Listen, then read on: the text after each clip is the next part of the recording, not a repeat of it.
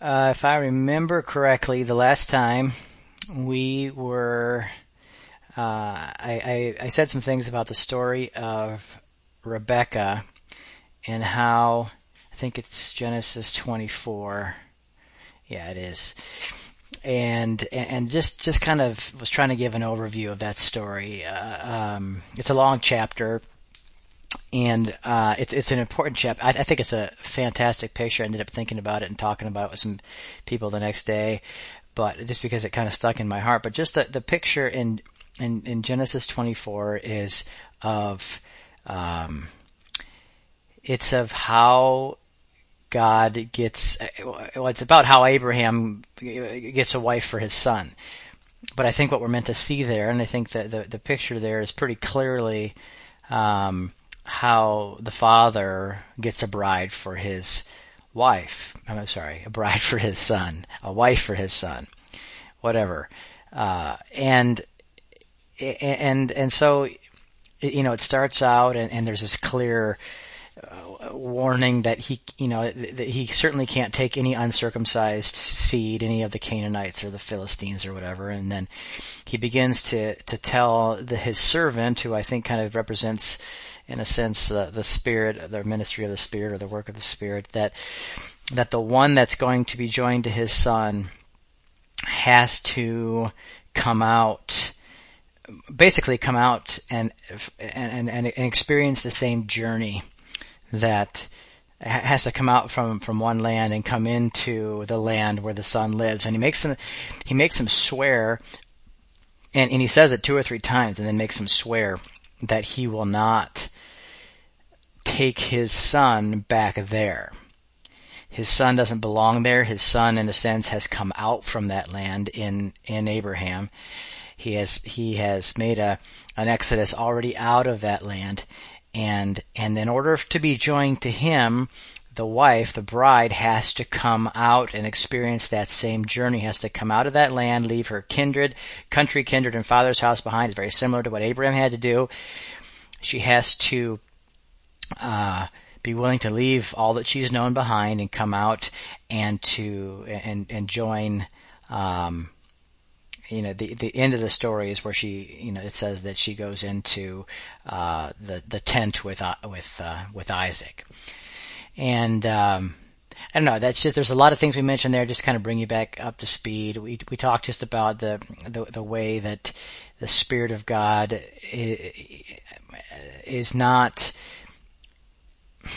If you can understand what I mean by this, He's not trying to bring Christ back here. He's not bringing Christ onto our ground. He's bringing us out of our ground onto Christ's ground. And he, onto resurrection ground, as T. Austin Sparks always calls it. He takes us out of Egypt's ground and brings us into the promised land's ground. You know that he, doesn't join with us. He doesn't make covenants uh, he doesn't make establish relationship in Egypt. He brings you out and then locks you into this eternal covenant that you can experience with him. But the whole point of that, that, that chapter, in a few words, in my opinion, is this is this exodus, is this coming out, and it's the willingness of Rebecca to do it, and that's really what what you see there at the end. And I didn't really get into this that much, but as all, there's always there's well, it's not in every single story, but in so many of these stories that have to do with making an exodus or leaving country, kindred, and father house behind, there's always this opportunity that, and it seems legitimate to stay back. You know, the, in this case, um, you know, Laban who is young in this story. He does kind of the same thing later with Jacob, but now he's younger and he's and, and Rebecca's his sister, and he's trying to, you know, say, "Come on, just stay a little while longer. Are you sure you want to go? How about ten days? Stay more." You know, he's doing this kind of uh, keep them from going kind of thing, which is kind of a similar thing he does to Jacob and his daughters later. But um, but you see that same kind of thing. I was I was reading something this week about um, Elijah, Elijah and Elisha and how Elijah kept going, well, the Lord has sent me on to this place, and, and why don't you just stay here? And Elijah says, Elisha says, as, as you, as your no, how does it go? As the Lord lives and as your soul lives, I will not, I will not, uh, stop from following you. And, he, and he, do, he does that three separate times. And every time Elijah kind of gives him these opportunities to go back and to stay at a certain point. Or the story of um, the story of uh, Ruth it's Ruth, right? Yeah, Naomi uh, a few times says to, to Ruth and, and Orpah uh, that her two daughters-in-law stay here with your family, your country, your kindred, your father's house, and you know have an inheritance here. I have no more sons in my womb for you to marry. Stay. Remember, her her, her sons had died and left them as widows and Orpah, you know, takes the takes the exit ramp, takes the out. But but Ruth says as very similar thing. As you live, as the Lord your God lives, I will. Your gods will be your God will be my God. Your land will be my God, my land, and your people will be my people. Or however she says it. And Ruth, you know, two or three times gives or Naomi gives her the opportunity to to uh, to stay behind. Why am I saying that? I'm saying that because it always feels that there's always legitimate sounding reasons to not leave those things behind and not follow the Lord fully out of that land and that realm and into another. There's always, it, it just always seems like that. Not, not that the Lord is trying to talk you out of it, but, but, but that's not the picture involved. In my opinion, the picture involved is that you're not gonna, you're not gonna follow Him unless you're resolute like that. You're not gonna follow Him unless you understand what it means unless you understand that that that his God is must be your God and his land your land and his people your people and that and that there's nothing there for you. And so the Holy Spirit shows up to Rebecca and shows her a couple trinkets of the land that he came from. You know, and the Holy Spirit does that sometimes too with us. Remember the servant pulls out a big nose ring and, and, and, and slaps it on her and, and, and some bracelets and, you know, just to kind of, almost to kind of whet her appetite to go. I mean, it's, it's a, it's a natural picture, obviously. The Spirit of God may do that with us with some kind of a, you know, physical healing or, or some kind of a revival type situation or some kind of, a, you know, whatever, whatever it is. But it's not, it's not so you, it's not so you stay there with the big nose ring and hang out with Laban. It's so that that shows you something that there's something more. There's something to leave for. There's something, there's a reason to stay behind, I mean, to leave what's behind and to come out with the servant and and that's what Rebecca does. She has a she has the kind of heart a heart that is thirsty, which I, I believe is what it, uh, we talked about this a bit. That she was at the well. Um, uh, Rachel, Joseph, or Jacob met Rachel at the well. Uh, the servant here finds Rebecca at a well. Moses finds his wife Zipporah at a well. It's just, it's again, something that just kind of repeats itself. I don't, it's not like the well was just like a, good place to meet girls or something. I think it's I think it's significant. Um, uh, there's something about thirst and and all those who are thirsty come to the water. Something of that, you know, I think being spoken of there by the well. She's she has a hungry or a thirsty and a humble heart. She she's willing to feed his camels and and and this this kind of heart of of uh, Rebecca is put on display, and, and then she, even though Laban tries to give her excuses for staying behind, she says, "No, I want to go. I'm going to go." And so she takes off and goes, and is is right away. I mean, the, pretty much the next verse is she's joined to Isaac because the journey isn't for, for our hearts, as we've talked about in other stories. The journey isn't getting to Christ. The journey that's an instantaneous thing, being born again, being joined to Him in spirit the journey is knowing the Christ that we have been joined to. And so she, just like Abraham, when he left his father's house, it says, Abraham left for Canaan, and Abraham arrived in Canaan. I think that's um, Genesis twelve five. Abraham left for Canaan, Abraham arrived in Canaan. And every, every other aspect of Abraham's journey was staying in Canaan, seeing Canaan, walking in the depth, the width, the height, the breadth of that land, and knowing it as his inheritance. Same thing here. There's not anything spoken about the journey itself. She's immediately away from one land and in the tent of another man or, or of her husband, but then it's, um, you know, the, the, journey then I think what we're supposed to see the journey is the knowing of Isaac, the knowing of Christ. So, um, all right, let's see here. That's kind of, I just wanted to say a couple more things about that that I didn't really hit on last time. And, and, and again, the, the main thing and, and, and the thing that I think we all just really need to understand and, and because we're, because you're, you're going to experience it. it. It's, it's, it's this, it's this continual opportunity to um,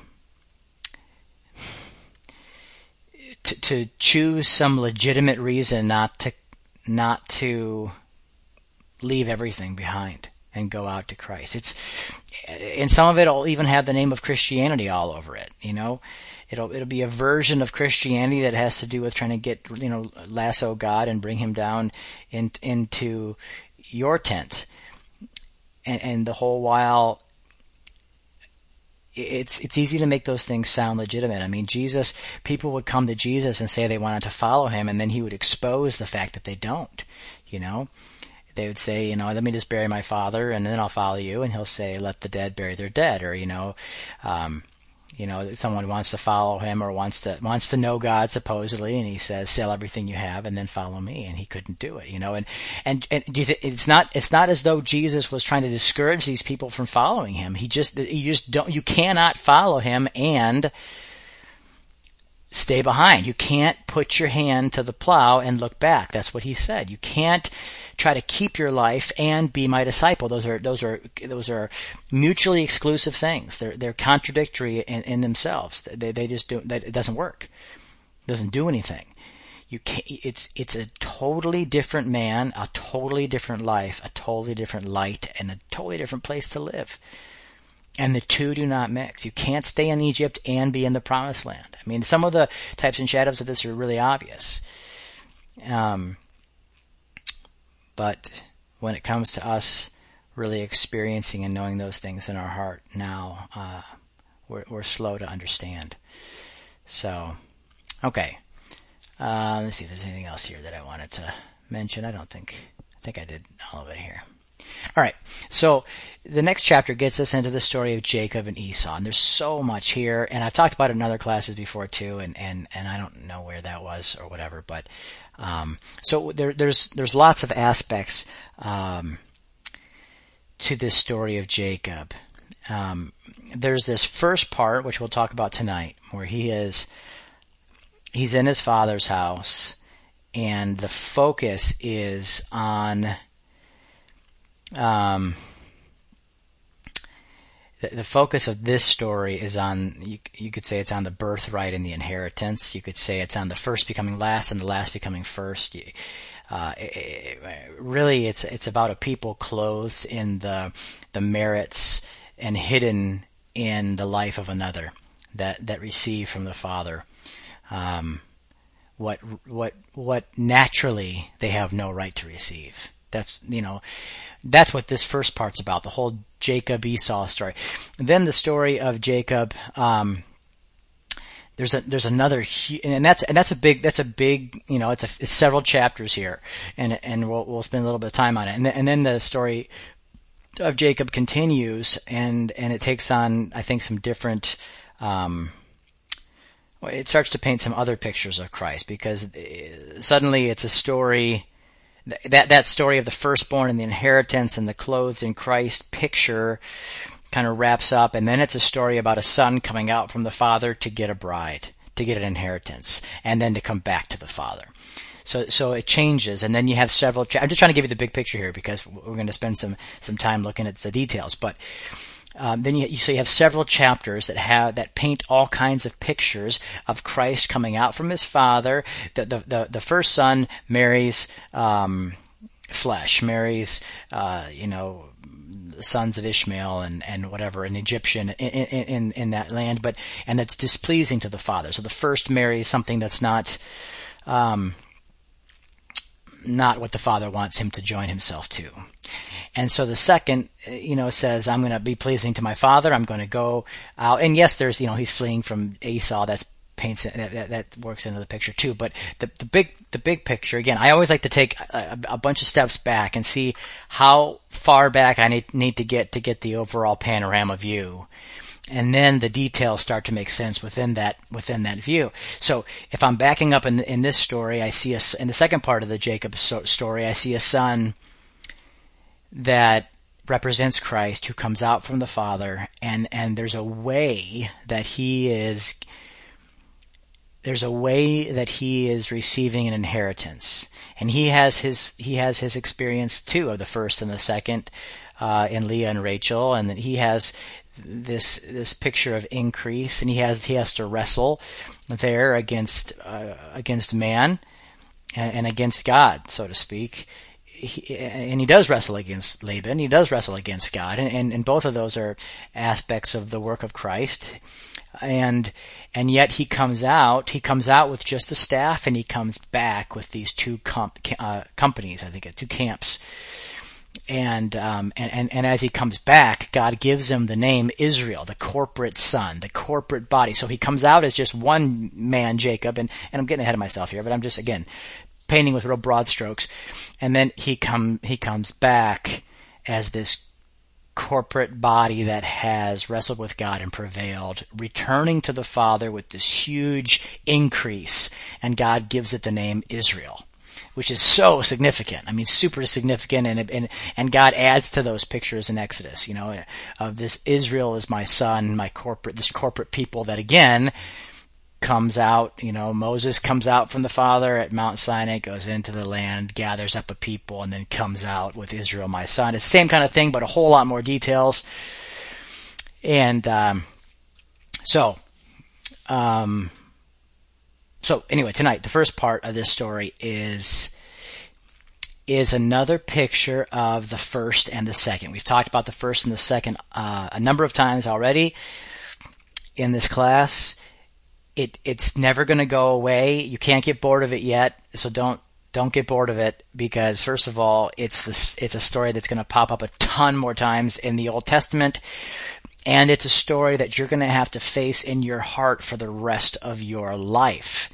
So, um, we're not, again, we're not trying to cover ground in this class. We're trying to see through these testimonies the substance, which, um, which God wants us to see and experience it. And the substance uh, uh, of so so many of these stories is the reality of uh, the first being rejected, the first uh, squandering, uh, or the first falling short, uh, not pleasing the Father, and the second becoming that thing which fulfills what the first could not, pleases the Father, um, becomes in itself the substance or the or the or the fulfillment of all the pictures that are in the first. There's lots of aspects of the first and the second, and, and, and depending on whether you're talking about Cain and Abel or Jacob and Esau or jo- uh, uh, Jacob and Esau, that's not right. Um, yeah, that is right. But Isaac and Ishmael, Jacob and Esau, Sarah and or Rachel and Leah, or um, Saul and David, or uh, Manasseh and Ephraim, or um, David's two sons, the one that is taken, and then Solomon the second. I mean, the one that the two sons of Bathsheba. It's just it's just all over the place, and and and and the reason isn't just so that it just to point to the fact that the old Israel is replaced by uh, spiritual Israel the, the, real fulfillment that that becomes super important to us is the reality in your soul that they're the first man, the man of your first birth is rejected. He's the one that fell short. He he he bore a shadow. He carried a shadow to some extent. Romans five fourteen that Adam has a shadow or carries a shadow of him who was to come but he doesn't have the actual substance that is pleasing to the God, the ability to pleasing to God, the ability to to to to be righteousness, to be wisdom, to be the son who is pleasing to the Father. He's a rebellious son, and and you face this reality of the first and the second in your own heart. And so you have to you have to stare at these things. You have to let your heart come back again and again to these realities and let the Lord deal with your heart about them because it's how God understands you and the journey you're on and the thing he's trying to do in you. And so it has to become therefore the thing the way that you understand it as well. The way that you understand what's going on in you. So here we have again, just for people that may be a little more new to this, the first is the it's the natural, the, it's the shadow, it's the prophecy, the promise, the picture, it's the, it's a natural kingdom and a natural man and a natural covenant, the first covenant, the first creation, the first man, all of which points to and yet falls short of a new man, a new creation, a new covenant, the second man, a greater kingdom, a spiritual kingdom, an eternal, an eternal fulfillment of all of the pictures. And, and, and, and, and, um, and, and in this story, you see a lot of the same general things that we've seen in Cain and Abel, and we've seen in Isaac and uh, Ishmael, but but the Lord brings a a bunch of more uh, details into view, and I think the key to understanding this uh, these stories is you, you got to pay attention to what it says in Genesis chapter 25. Okay, Genesis chapter 25. Let's see. I'm going to start reading in, in verse 21. It says, Now Isaac pleaded with the Lord for his wife because she was barren. And the Lord granted his plea, and Rebekah his wife conceived. Now here again, it's not a coincidence that all of these women start off barren, and then the Lord opens their womb, and then out from their womb comes the seed that carries forth the the the, the promise. You know, that's not it's just not bad luck. It's not like some kind of generational curse. It's it's a very intentional type and shadow. Um, it's how the bloodline of Christ is is uh, traced because it points to him in every way.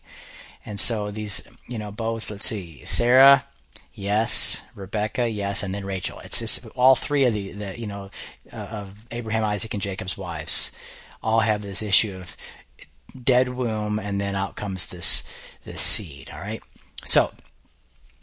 Um, the child, but the children struggled together within her, and she said, "If all is well, why am I like this?"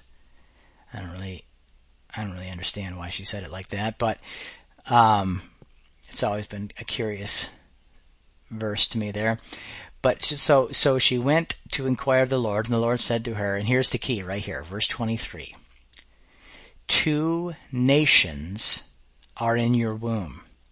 Two peoples shall be separated from your body. One people shall be stronger than the other or greater than the other, depending on your translation, and the older shall serve the younger. Now, here, what are we supposed to see in these two sons? Well, you don't have to guess at it. It's right here. Two nations or two peoples, two corporate groups, if you, if you will. It's not, this isn't just a picture of Adam and Christ, as some of them are, or the, um, you know, the uh, the wife that is loved or the wife that is not loved, or it's it's th- th- those are involved in other pictures, or the or the older or the younger or whatever. This is about two corporate people. Okay? And if you can understand that here, that's going to make a whole lot of more sense out of uh, other verses in the New Testament too, especially Romans chapter 9 where, and, and Malachi uh, chapter 1, where God is talking about Jacob I have loved and Esau I have hated, not talking about the people, but the nations, the peoples, the, the, the covenants, the people to whom, in whom God has, in, in one case, relate, not related to at all, withheld his, himself, which is what the word hatred and love have to do with. In, in Hebrew language, they have to do with the absence or the presence of, of a relationship and and then the other one he loves, he gives himself to, he he he lavishes himself upon them. So anyway, here we begin this chapter, or begin this section here with an understanding that. Let me just read a couple more verses here, but that the two there's two people, one's greater than the other, and of course the, the, the, the, second is greater than the first, as always, as in all the types and shadows. It's always the same thing. Um, and it says, So when her days were fulfilled to give, uh, for her to give birth, indeed there were twins in her womb, and the first came out red, and he was like a hairy garment all over. So they called him Esau. And afterwards his brother came out, and his hand took hold of Esau's heel. So his name was called Jacob. Isaac was six years old when she bore them. Okay. So, um, yeah, I, I, just have a list here. Yeah, I, I wrote down in the notes here. Some, pictures of the first and the second focus on flesh versus spirit, some on works versus faith, some on shadow versus substance, uh, accepting to the accepted to the Father, not accepted to the Father. There's all kinds of different elements, but um, here, uh, this story is about two people, and the the, the first thing I, I want to, uh, the first specific in this story I want to call attention to is this issue of the birthright. Okay, the the birthright is, um, it's it's another theme that repeats throughout the Bible. And it, it always has the same meaning, and it always, I think, to some degree or another, from one angle or another, always points to the same reality. The, the birthright, you know, God didn't have to I mean, all of these, you have to, you have to go back, cause, cause we, we usually think of things backwards. We usually think of, you know, yeah, there's this thing that used to exist, or maybe still does exist, you know, to some extent in the world where the firstborn gets this or the firstborn gets that, and we think that's kind of interesting. And maybe God is kind of borrowing that language when he talks about Christ, his firstborn who receives an inheritance. No, it's just the, it's the other way around. God had a firstborn in his mind that he was going to bestow after he came out from the womb of death, he was going to bestow upon that firstborn everything. Not until he came out of the womb, not until he came out of death, but when he came out of the womb of death, out of the grave, out of the tomb, he was going to he was going to receive a kingdom and he was going to receive a priesthood, a people, a bride, an inheritance. He was going to receive all that the Father could give him in the form of this corporate body. And and so because God had that in his plan, then he created the natural shadow to bear witness uh, of that reality. But he didn't just look around the earth and say, you know what, it's kind of like that, you know? Or, or you know, my son is kind of like water. No, he created water to be kind of like the son or, or he didn't say, you know, you know what? See that light over there that's dawning, and this my son is kind of like light. No, he created the sun. See, it's not that Christ is kind of like natural light. It's that natural light is kind of like the son. Do you see the difference? And it's the same thing with the firstborn. It's not just all the all the the nature of of the relationships that God established in the natural world were specifically established, and were, were, were created to bear, whether it's uh, husband and wife, whether it's father and son, whether it's king and ruler, whether it's firstborn. These things that God established in His testimony are very specific pictures that were made to represent or point to in some way a spiritual reality, a spiritual reality of our relationship with God and Christ. So, what I'm trying to say is that all of these stories that have to do with a firstborn receiving an inheritance or the firstborn losing the inheritance. Because there's some stories like Reuben was the firstborn of Jacob and he lost the inheritance and it was given to, um, to Joseph. So the firstborn of Leah lost the inheritance and the firstborn of, uh, Rachel, which was actually, yeah, the firstborn of the second wife. I mean, it's, it's kind of, it can be kind of convoluted if, if, if it's not really what the Lord's dealing with your heart on, then then it's always clear. I mean, when the Lord shows you something, it's not complicated; it's just big, and it's and it's awesome, and it's not confusing. You don't have to try to get it; you just look at it. But but if it's just and and and and that's what I'm hoping happens through these times. Although I have to you know do what I can to try to describe these things. So, um, so. God, here's what I'm getting at. God created this natural testimony. What natural testimony? The fact that the one that opens the womb receives all that the Father has. Okay? It was, it was, I mean, that's not the way that things generally work today, although I'm sure it still exists in various places and to various extents, you know? Maybe it does in you know, in some cultures very prominently. In our culture, it's kind of more like whoever the parents like the most, I guess, or you know, gets written into the will. But um, th- there was a time for thousands of years where the firstborn didn't matter if you know he was you know a, a, bozo in the family or whatever the black sheep or you know had a few missing parts or whatever. He he he the the one that oh here's the here's the rule. Here's the established thing. Established because of what it points to. The one that opens the womb receives all that the father has. Okay? Why? Because there was because God was sending his son to to be born, to open the womb of, to open something that had never been opened before, to open the first and make a ladder out of it to the second, to open the natural and, and, and put a, put his son, Sarah was talking about this morning, uh, Christ as that way, the actual path itself, out of the one to the other. He opens the womb of death and uh, of darkness, and and and comes out as the head of a corporate body. He does that. And going back to, like, if you go back to Exodus 13, and it doesn't, if, friends, if you don't see Christ in Exodus 13, it doesn't make any sense because right in the midst of this huge if you if you look at the story of the exodus and you, all you see is this big national delivery. You know god saving his you know the jews because he likes them or whatever you know because they're being picked on by pharaoh. If you don't see christ in that story then it's absolutely out of place and and strange for god to stop talking. I mean he, god strikes all the firstborn of um, of Egypt. There's a great cry. Pharaoh says, "Get out of my land!" I'm, you know, basically vomits them out of his land. The people go forth. They're carrying unleavened bread on their shoulders, with their, you know, loins girded and their sandals on, and they're they're heading out, and they're and they're taking everyone's scarlet thread and the, and different kinds of thread and gold and silver on their way out because God's going to use it to build His temple.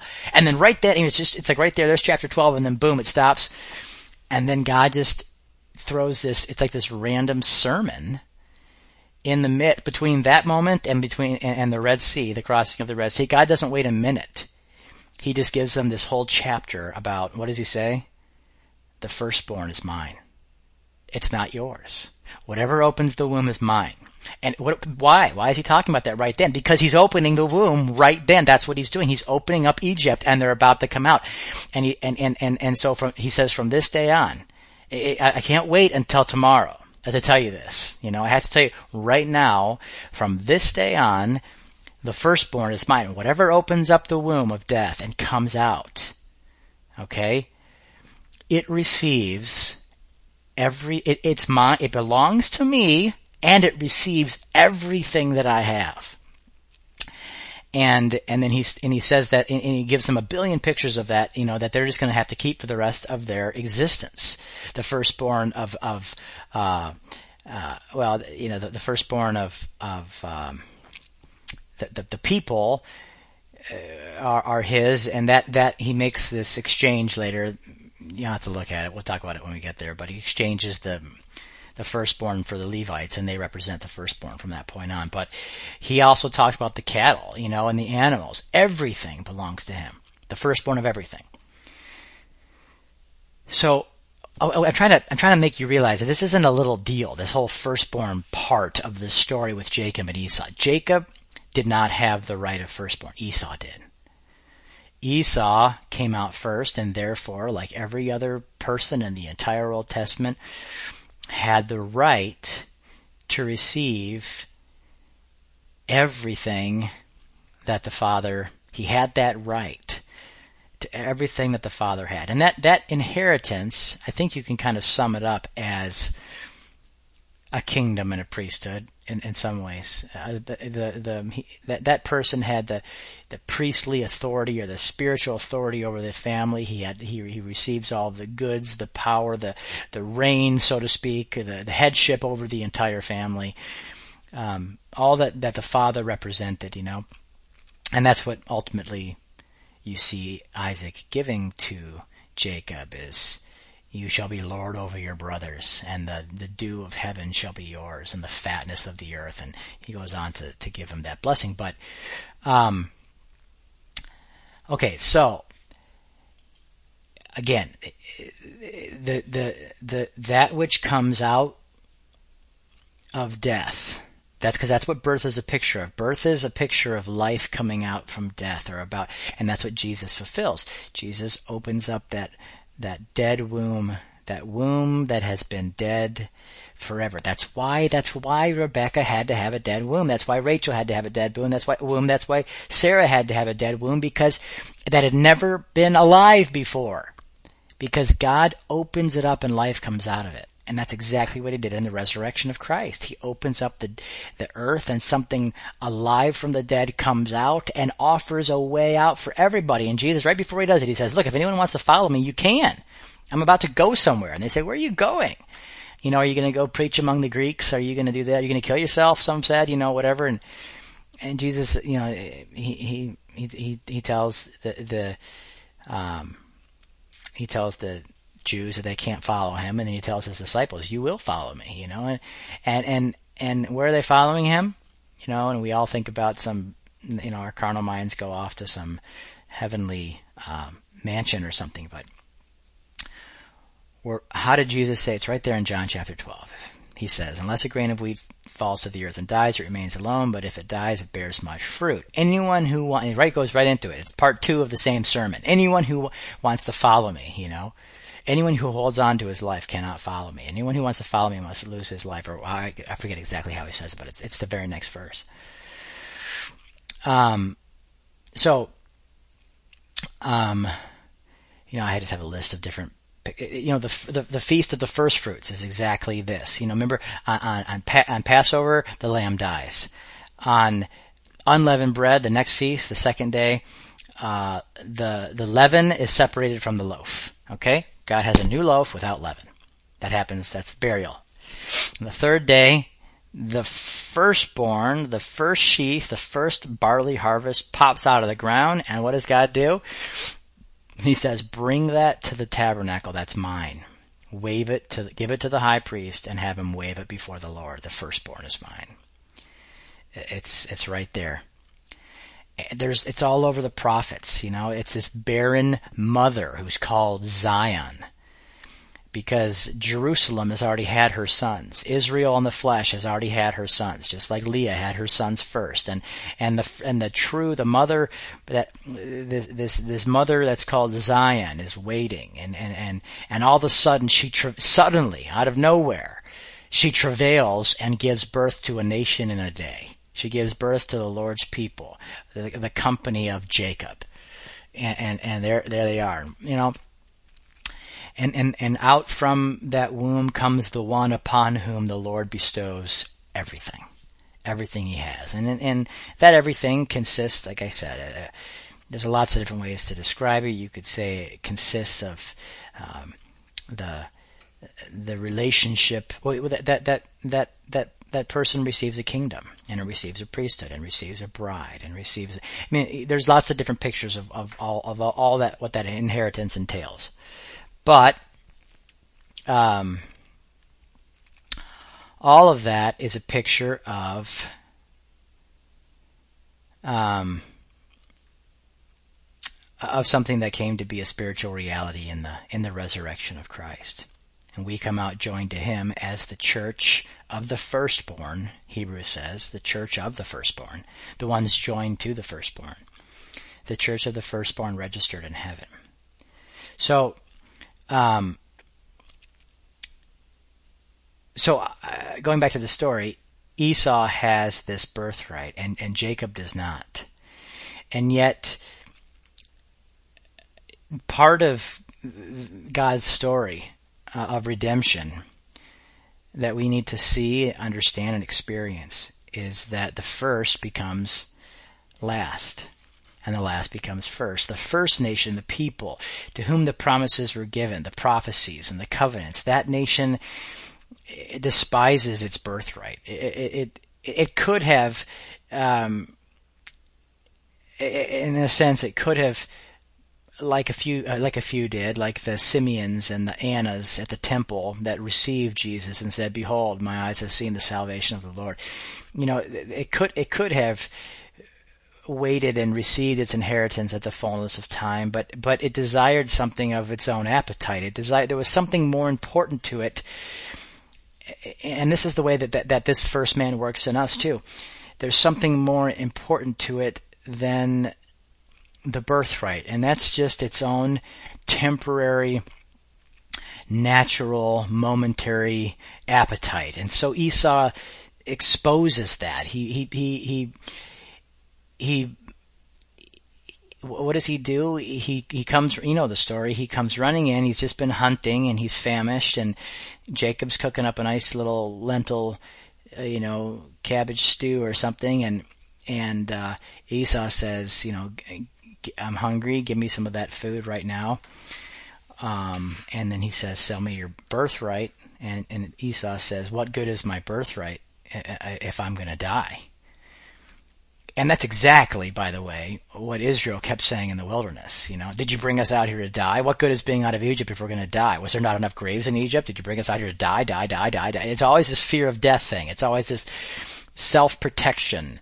Uh, mode and and self and self-preservation and self-love just always seems in the natural man always trumps in our heart the offer of God, the inheritance of God. And, and so that's what the first always does. That's what Esau does. He says, you know, here, take my birthright. It's yours. I'll trade you for this natural, temporal, passing pleasure uh, that I'm going to be stuffed with in 10 minutes, you know, and, and then that's, that's it. And, and, uh, and that's what Esau did. That's what Israel in the flesh did. That's what we do. Okay? We choose something that we think gives us life instead of the birthright. Something that, that is according to our momentary appetites. And, and so the birthright's handed over to the second. And with the birthright comes the blessing. With the birthright comes the inheritance. You, and you can see that play, because once Jacob has the birthright, it's only right for him to be recognized as the firstborn, even though he has no, he has no natural right Remember, we're talking about two peoples here, okay? There's a second body. There's a second people. It's like the younger son that, you know, he's been out playing with the pigs and, and he has really should have no right to come back to the father. Yet he does. And, and the one who was with the father all, all the while, he never, never experiences uh, all that the father was offering. I'm talking about the parable of the prodigal son there. It's similar kind of thing. So the one who, who, who, whose birthright it was gives it to the one who has no right to have that birthright. And that, that, that son, it, it, you know, and, it plays out and, and the details of the story are fantastic. But even if there weren't all the details of the clothing in the, in the, in the firstborn and the covering and the appearing to the father, uh, as the firstborn, still, as soon as he got the birthright, the inheritance belongs to him just as a fact, as a fact of God's economy, the fact of God's spiritual law, because of how it points to Christ. And so, if you're not recognized as the firstborn by the Father, then then there is no inheritance. Um, and so, so, so now that now that Jacob has received the birthright, then the story goes into uh, there's a little there's a chapter actually in between where I think they're about to go to Egypt and God warns them not to go to Egypt and they have this quarrel with these Philistines that are that are plugging up their wells. And there's maybe a few things I'll say about that next time, maybe not. But um, but then it picks back up in chapter 27, and and uh, the the focus here is how Rebecca prepares Jacob the second to appear before the father as the first, as the as the well, as the firstborn. The second has the true right of firstborn, is kind of what's going on here. So, um, yeah, I, I, I'm not going to get too super far tonight, but that's okay. What what does Rebecca do? Genesis 27. This is not a story about. I mean, I, the, the the commentaries that I've read on this chapter are so goofy. They they all, um, for the most part, try to make this a story about how Jacob tricked his dad and how it was a naughty thing to do, and um, and how he hadn't been you know, disciplined by the Lord yet, like he was under Laban's, you know, slavery or something, and, and how he was a naughty little boy, you know, and, and the moral of the story is don't trick your dad because your brother will get mad or, I mean, I don't know. It's just, eh, eh, when you read it I'm like, you really think that that's what that's in the Bible for? No. This is a story about someone who has no right to inherit something from his father, somebody who's not qualified naturally being somehow uniquely qualified and even recognized by the Father as something that he's not. And, and, yeah, from from the natural perspective, that looks like deception, and, and, and, and I suppose that, that that that has to be the way the type and shadow plays out in that story because how else are you going to paint a picture of the fact that God looks at us and sees Christ? I don't mean that we are Christ, but I mean that we are hidden with Christ in God. I mean that Christ is our righteousness. I mean that Christ is God has tucked us away in the rock and put his hand over us so that the one that he sees and recognizes, the one whose merits we, we, we, we stand before, with, with whom we stand before him is, is one that we have no natural claim to except that we're clothed with Him, hidden with Him, smell like Him, and are given the offering in our hand that He wants to eat. You see what I'm saying? That's what this story is about. So the second has the birth right now, and he has the right to the blessing as well. And uh, you know, this is this is about this is about a corporate people. This is like so many of Jesus' parables. I have some of these written down here too, but um, a people that were not a people suddenly called a people. You know, a, a, people that were not invited to the wedding feast suddenly they're there. You know, how do we get here? I don't know. Some guy came and got me, told me I could come in. You know, uh, uh, people that had no, no right to even go near the vineyard suddenly they were put in, put over the vineyard, and because they were going to give the owner the fruits of it. Uh, the son that had went away and was playing with pigs uh, suddenly he's back and and he's the one getting the fatted calf and the older brothers you know having a tantrum in the corner. Uh, so many of the parables talk about this exact same thing. And and it's all because and and see that second that that's it's not because of anything that we have, that second nation or people have in ourselves. It's all because the one, because the one who has the birthright has given it to us. It's all because Rebecca, this picture of the Christ's work, and Rebecca here, um, she, she, Christ, prepares us this this corporate body to stand before the Father in such a way that everything he's looking for from Christ is offered to him by us. Again, I am not saying that we are Christ, but I am saying that Christ has made unto us wisdom, righteousness, sanctification, and every other spiritual thing that the Father rejoices in. So, um, the story is, I mean, it's, it's, it's, the, uh, the pictures in the story, I mean, again, it, it makes no natural sense. This story, it's just like like like I was saying about some of the commentaries I read. It, it, you know, it's about a guy that like puts goat skin on his neck and his arms. You know, I mean that's weird, but and and yet Esau was a hairy man. You know, I mean, in, in other words, to to appear before the Father we must be fully clothed in what the Father recognizes the firstborn to be. And so, what does Rachel do, or Rebecca do? Um, you know, maybe I should just read it. Let me pull it up here. Um, Let me just read a little bit of this, okay? And starting in verse 6. Rebecca said to her son Jacob, 27:6. Behold, I heard your father speak to your brother Esau, saying, Bring me some game and prepare a savory dish for me that I may eat and bless you in the presence of the Lord before my death. Now therefore, my son, listen to me as I command you. Go now to the flock and bring me two choice young goats from there, that I may pre- that I may prepare them as a savory dish for your father, such as he loves. Then you shall bring it to your father, that he may eat, so that he may bless you before his death. Jacob answered his mother Rebekah, Behold, Esau my brother is a hairy man, and I'm a smooth man. Perhaps my father, I just think that's a funny thing to say. Who would say, I'm a smooth man, you know? Uh, but I'm a smooth man. Perhaps my father will feel me that I will be as a deceiver, and, and, then I will be as a deceiver in his sight, and I will bring upon myself a curse and not a blessing. But his mother said to him, Here's another thing that Christ does for us. First, he puts the food in our hand, the offering that the Father wants, okay? Then he says, Let your curse be on me, my son. Only obey my voice and go. Get them for me. So he, she, he takes the curse for us.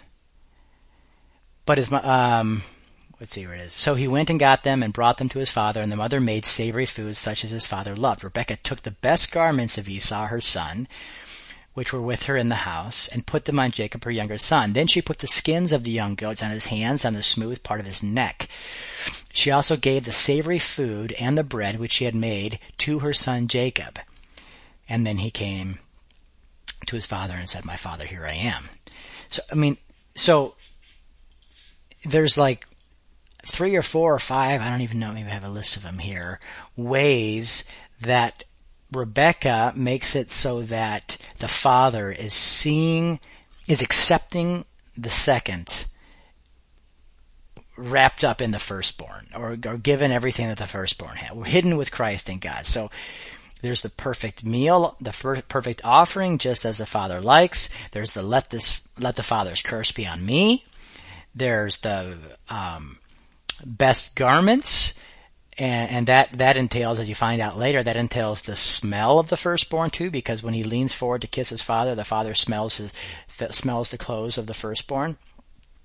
Good thing you didn't smell the goat skin, in my opinion. But um, so and then and then she she puts the skin uh, on him so that he feels so so you have he tastes like Christ he smells like Christ he looks like Christ and he fe- he's like doing all the senses here you know? He looks like Christ he smells like Christ he feels like Christ and what was the other one? I just said it but you, you heard it. And, and and then and then he puts the food in, in in his hand and he comes to the father and the father says this is the right offering these are the right clothes. This is the right smell. This is the right feel. This is my firstborn.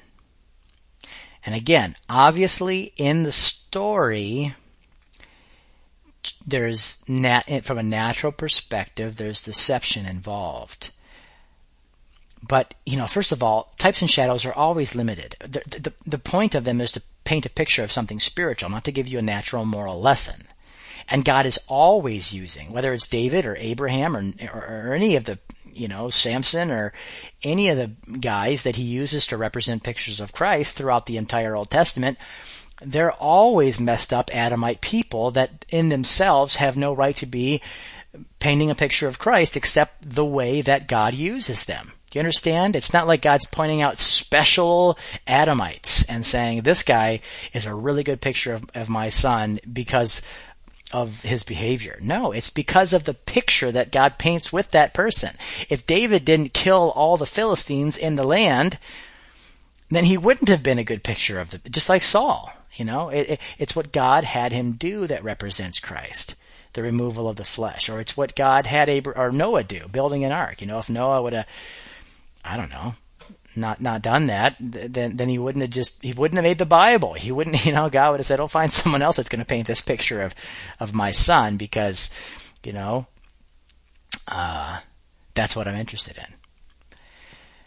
Um, so there's deception involved in the story. I'm going to wrap up here. I see that, that we're running out of time, but the in the fulfillment, it's not really deception, although it kind of it's not really deception, but but it is. I mean, again the second nation truly, or the second people, which is the body of Christ, the, the church, uh, Israel, my son, in spirit and truth, it did truly receive the merits of the firstborn. It did truly have the correct offering, the correct covering, the correct smell, the correct touch, and and it and, and there and it had the and it had the first uh, the the right of firstborn as well, and so it's right that the father recognize Jacob as the firstborn in this story. I mean, Esau doesn't like it, but the flesh, I mean, the first never likes it. And that's another thing that's just so huge here is that the father has, it's so cool too. The father has only one blessing for, for one son.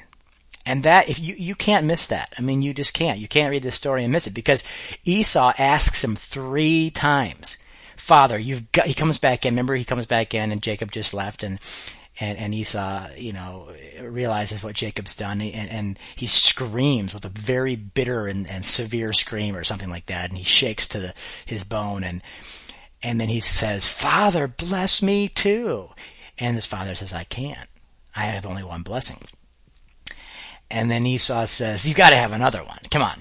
He's got to be like a part two or section B. You can give me, and, and Esau says, no, I've already blessed your, your brother and he will be blessed. And then he says, come on, give me something, you know? And then he basically pronounces a curse over him.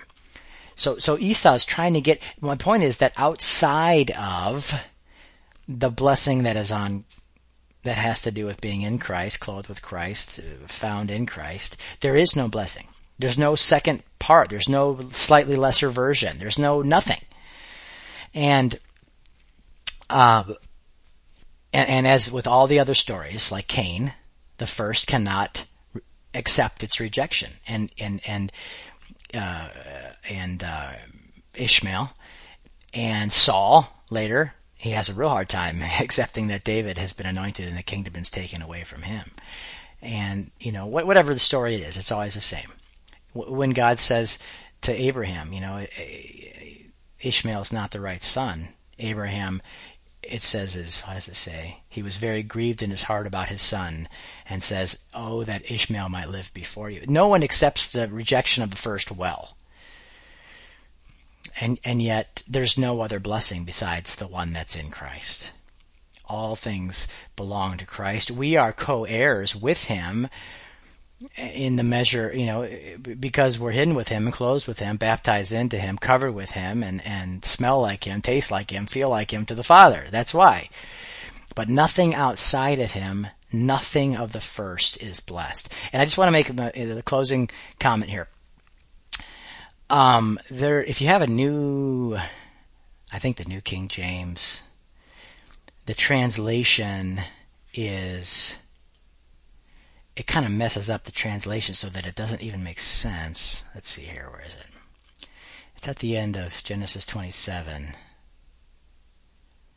Um, yeah, Genesis 27:38. Now, in, in, in the, I'm reading from the New American Standard here and it says, Esau said to his father, Do you have only one blessing, my father? Bless me, even also my father. So Esau lifted up his, this is the third time I think he's, and Esau lifted up his voice and wept. And, then Isaac his father answered and said to him, Behold, away from the fertility of earth shall be your dwelling, and away from the dew of heaven from above. By the sword you shall live, and your brother you shall serve.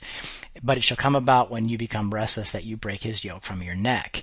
Now, um, if you read the the new the the New King James, it doesn't. And I looked I looked as uh, the reason why this is, and has to do with this one Hebrew word that um, they they could translate this way, but it, it just makes it make absolutely no spiritual sense. It's much more likely and rightly, I think, translated away. But here, look, it says. Then Isaac his father answered and said to him, Behold, your dwelling shall be of the fatness of the earth and of the dew of the heaven from above. It doesn't say away from the fatness and away from the dew of the heaven. It says it shall be of the fatness of the earth and of the dew of the heaven. It's that word of, which um, should be translated away from, not of because of of makes it basically the same blessing that that um, that Jacob got, you know, and it doesn't really make sense. It's supposed to be a contrast. It is a total contrast, and he's already said three times he doesn't have another blessing, and so he he, he and, and, so I just wanted to point that out in case you have a New King James and you're reading through that and you're like, wait, it seems like he ended up blessing him. He didn't. You have to look at another. You know, most translations have it away from, and I, that's the away from the fertility of the earth, away from the dew of the heaven, and that's the right. I think that's the right way to translate that, and that's the way that makes sense in, in, in the context of the story. So, all right, I'll stop with that.